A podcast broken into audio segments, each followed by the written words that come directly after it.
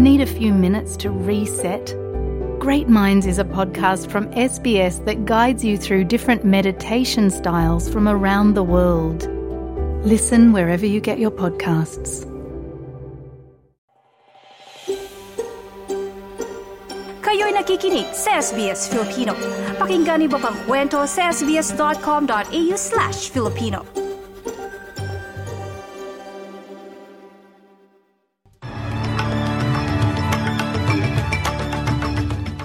Sa ulo ng mga balita ngayong ikatatlo ng Nobyembre taong 2023.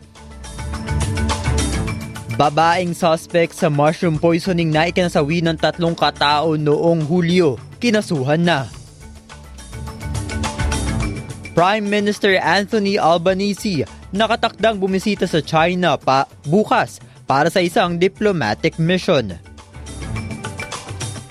Pagkalunod, madalas na sanhi ng pagkamatay ng refugee at humanitarian entrance sa Australia. Mga detalye, alamin.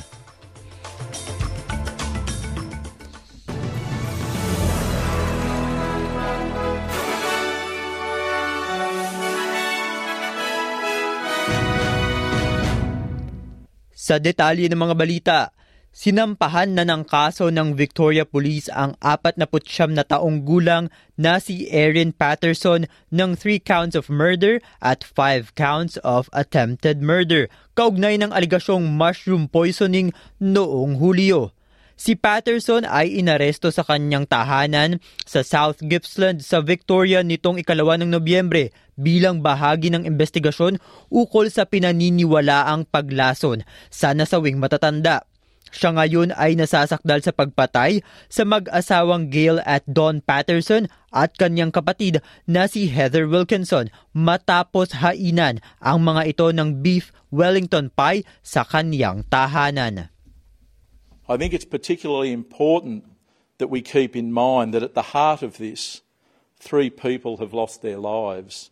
These are three people who, by all accounts, were much beloved in their communities and are greatly missed by their loved ones.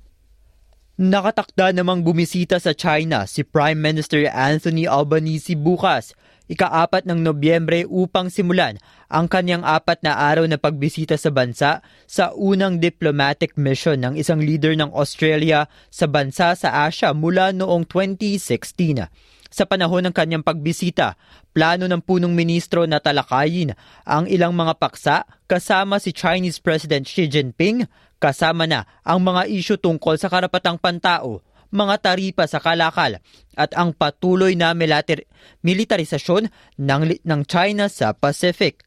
Narito ang pahayag ni Australian Ambassador to the United States Kevin Rudd sa ABC 730 tungkol sa diplomatic relations sa China. China sees value in stabilizing the relationship, in large part because they know their economy is suffering from declining trade and declining foreign direct investment flows and portfolio investment flows, not just from the US but around the world. So they have an interest in stabilizing this relationship as well.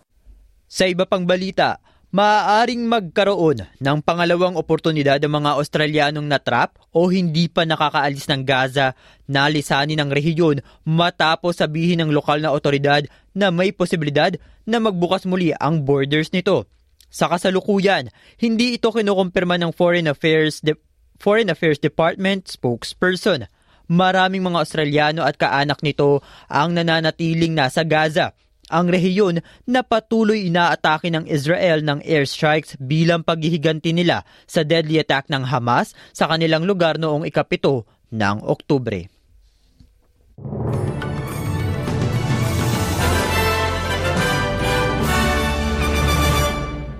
Sa karagdagang balita, magkakaroon ng mga pag-ulan at mga unos na sasabayan ng malamig na panahon sa Western Down ng Queensland kung saan ang mga residente ay bumabalik na sa kanilang tahanan matapos ang pinsala ng bushfire.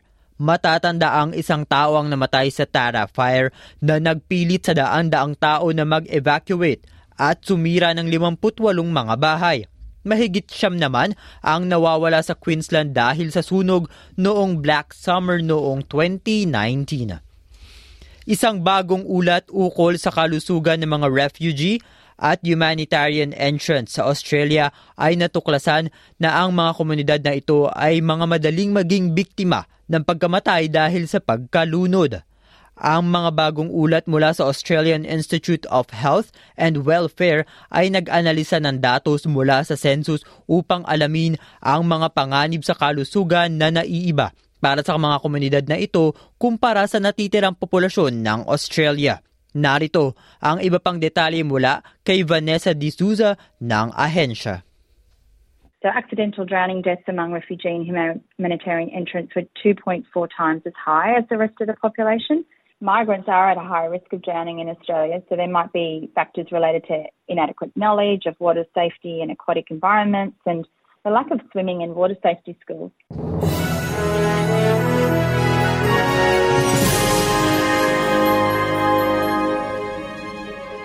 Sa palitan naman po tayo ng salapi ngayong biyernes. Ayon sa Reserve Bank of Australia, ang isang Australian dollar ay katumbas ng 64 US cents. Mula naman sa Bangko Sentral ng Pilipinas, ang isang US dollar ay katumbas ng 56.90 pesos at ang palitan ng isang Australian dollar ay 36.24 pesos. At sa lagay ng panahon ngayong biyernes, makararanas ng pag-ulan ang mga sumusunod. Hobart sa temperaturang 15 degrees, Canberra at 25, posible ring maging maulan sa Wollongong at 21, Makararanas naman ng maulap na panahon ng mga sumusunod.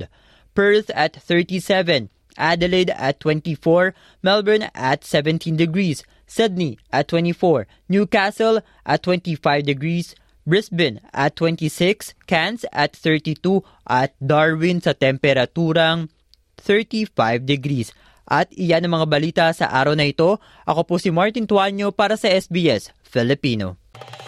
Nice yung bang makinig na iba pang kwento na tulad ito? Makinig sa Apple Podcast, Google Podcast, Spotify o sa iba pang podcast apps.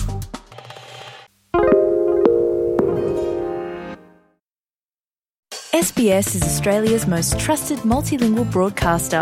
Our listeners are loyal, highly engaged, and have supported countless local businesses. We offer advertising packages for businesses of all sizes.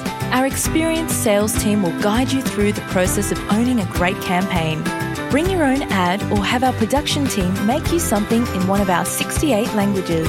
Start the conversation with your new audience today. Email sales at sbs.com.au.